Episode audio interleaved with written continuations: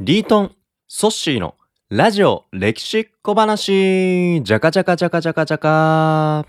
今回は今週火曜日に続いて銀座での対面収録の後半回お届けします。本日は歴史の学び方についてリートンが熱く語っています。ぜひお聞きください。あのーどこから手をつけたらいいかって言った時に、二つやり方が僕はあると思っていて、歴史のその初心者から初級者になる。そうそうそうそう。そう初心者になってうん。まずやるべきことはいっていうのは、一つ目はもうざっくりでいいかうん。ら全体駆け足でうんうんうん。知ってしまう、はい。まずは大枠を捉えるって結構大切じうん。ゃん、うんうん。全体を抑える。そうするとあこういう風にして流れがあったんだなっていう、うんうん。そのストーリーに身を任せられる状態、はいこれを作っていくっていうのがうん。大切かなっていうので、うん。日本史総復習編をやって、はい。あ日本の歴史の流れってうん。大体大枠こうなってるんだなっていうところを抑えられるようにしようはい。っていうのを作ったりとか、であともう一つが個別具体のエピソード、はい。こっちから入っていくっていう道も当然あるわけよ。エピソードたその一人一人歴史上の人物。人物の例えば織田信長が、はい。あのー楽一楽座やったとかね、うんはい。例えば参勤交代とか、うんうん。えー大阪夏の陣とかね、うん。こういう、まあ、あとはあ新選組とかでもいいわけ、うんうんうんうん。なんかそういう本当個別具体のエピソード。はい。まさにヒストリーのストーリーの部分、ここの大きな歴史の流れっていうものではなくて、はい。ストーリうん。ー心、心ストーリーを抑えていく。瞬間瞬間のスナップショットに限りなく近いまあ生き様そうそ、れを見ていくことによって、興味をあこの人知ってるこの人知ってるみたいなものを作っていく、例えば僕が、あのーどういうふうに歴史を勉強結果としてしてきたのかっていうと、んあの最初織田信長が好きになってはい。っていう、まあ、あるあるだわな、うんうんうん。で織田信長の伝記を読むとその中に徳川家康とか、うん。豊臣秀吉とか出てくるから今度豊臣秀吉の、うん。えー伝記を読む。はい。徳川家康の伝記を読む。そうするとまたそこに知らない人が出てきて、うん。えその人のお伝記がある、うん。伊達政宗ってどんな人なんだろうとかっていうので広げていく。はい。でそこから戦国時代っていうものの流れとかある程度歴史って面白いんだな面白い話があるんだなって気づいてからうん。他の時代とかを見ていく、っていうことをしていくことによって興味がうんうんうん。継続していくっていうこと、だから大枠としてどういうふうに興味を抑えていくのか、うん。そしてその次に個別具体のものにどう落としうん込んでいくのか、うんうんで今だったらさ、まあ、ネットフリックスとか YouTube とかいろんなところで動画のうん。作品とかコンテンツもあるわけだから、そこの中でね、うん。自分が気に入ったものを見ていくうん。で最初は本本が好きな人は本からでもいいんだけど、本でもゲームでもあのレッドフリックスでもはい。何でもいいから、そういうあのーとっつきやすいところからやっていく、うん。漫画でもいいわけですね。漫画でもいい、うんうん。歴史を勉強勉強するってなった時に、うん。ちゃんとしたなんかあのーなんだろう、え古文書をね、うん。きちんと読めるようにならなきゃいけないとかそんなのはうん。史学科の人にやってもらったらよくて、うん。あの僕は数学と算数の違いだと思っているんだけど、数学っていうのはやっぱりそれは理論立ててきちんとやらなきゃいけないんだけど、はい。えー大数学とか使って、あの X とか Y とか使ってやらなきゃいけないんだけど算数でいいのよ、うん。うん社会も、はい。歴史も。はい。算数の鶴亀山みたいに要はこうこうしたら解けるよねとか、うんうんうん。こうこうしたら分かるよねみたいな、うんうんうん。そういうとっつきやすいまあ算数がとっつきやすいかどうかは あれだけどイメージね、イメージね。うん。イメージとして数学っていう学問は、うん。それは史学科とか、うん。学問の領域の人にやってもらえばよくて、そういう人じゃないと歴史好きと語れないとか、そんなことないそういう印象持ちがちですけどね。でもうん。こう算数的な才能とかさセンスってさ、うん。すごく大切じゃん。うん。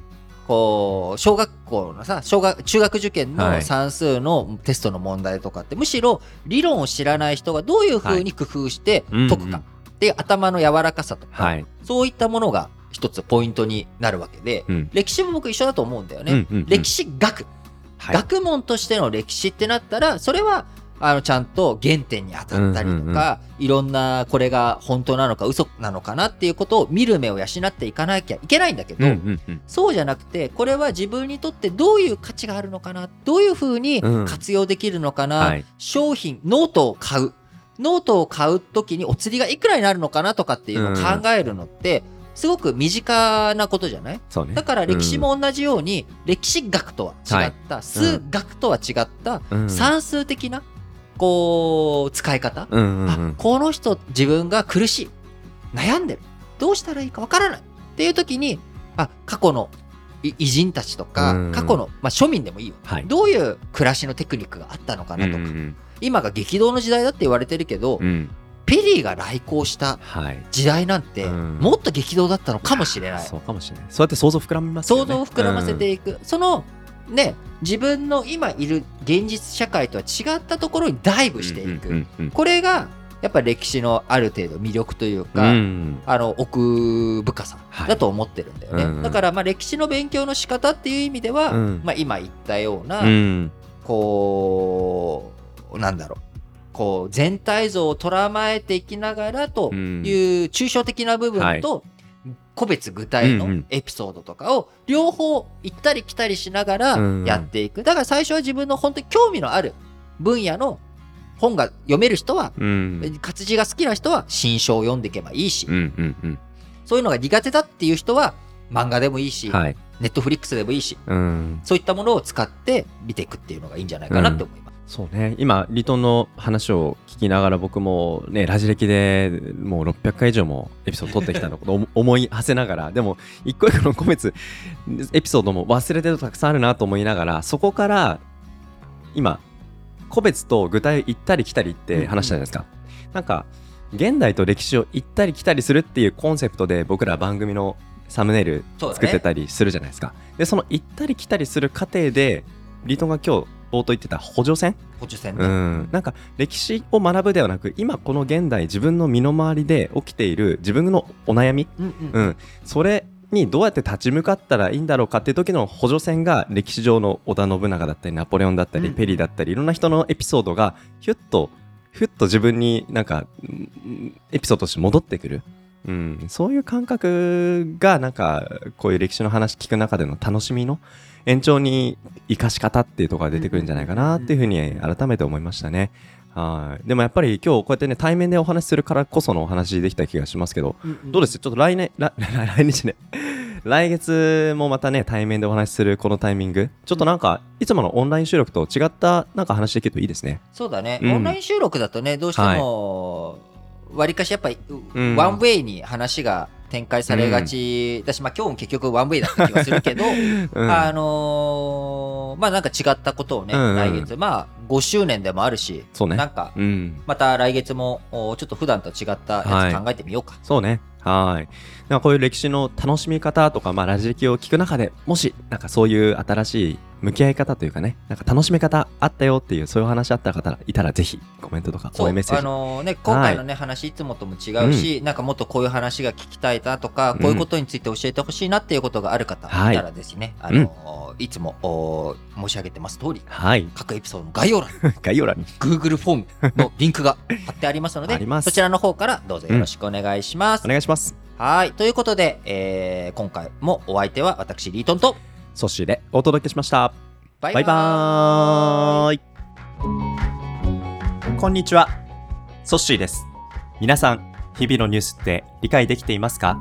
政治や経済、国際関係に社会問題、さらに用語の意味や背景まで踏み込んでいくと、そりゃあ簡単に理解できないですよね。そんな自信がないなっていう方に、ラジ歴による新聞解説ながら劇ってポッドキャスト番組があるんです。これはリートンがその日の新聞から主要話題をピックアップ。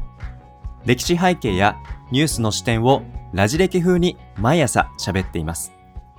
新聞を読みたいけどなかなか時間がないな、詳しい解説が欲しいなっていう方はぜひ各種ポッドキャストプラットフォームや Spotify などでラジレキ新聞解説で検索してチェックしてみてくださいね。